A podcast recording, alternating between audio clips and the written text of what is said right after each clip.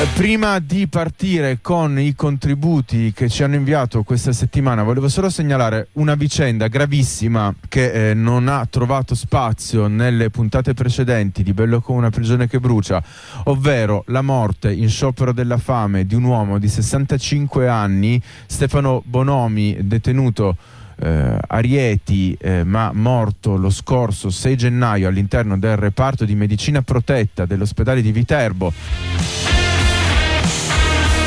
dove era eh, stato ricoverato coattivamente sottoposto ad alimentazione forzata, ricordiamolo, uno scenario che potenzialmente sarebbe stato applicabile anche al prigioniero anarchico Alfredo Cospito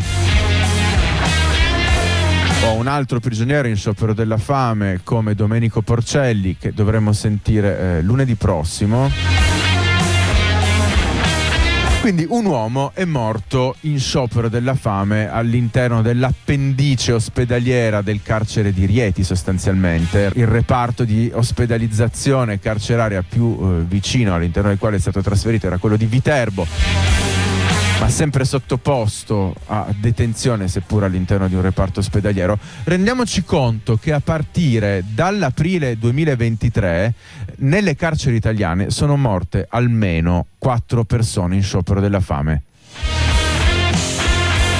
I primi, eh, spero ve lo ricordiate, vista la rilevanza di questi eventi, erano stati due uomini nel carcere di Augusta, eh, poi una donna, Susan John, eh, ad agosto qui a Torino quest'estate, eh, una donna che chiedeva semplicemente di poter vedere suo figlio e quindi quest'uomo Arieti, chissà se ce ne sono anche altri.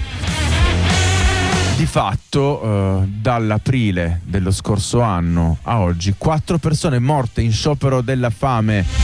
nelle carceri italiane mi chiedo uh, come sia possibile che neanche queste quattro morti per sciopero della fame nel 2024 in Italia siano sufficienti a smuovere il conformismo dei media di regime attorno alla letalità e alla crudeltà delle carceri in Italia. Rendiamoci conto che eh, lo sciopero eh, della fame è il gesto estremo messo in atto soprattutto per richiedere ascolto, per richiedere un ripristino eh, del minimo di simmetria di potere tra chi domina e chi è totalmente deprivato di ogni possibilità eh, di interazione dialettica all'interno appunto dell'apparato eh, detentivo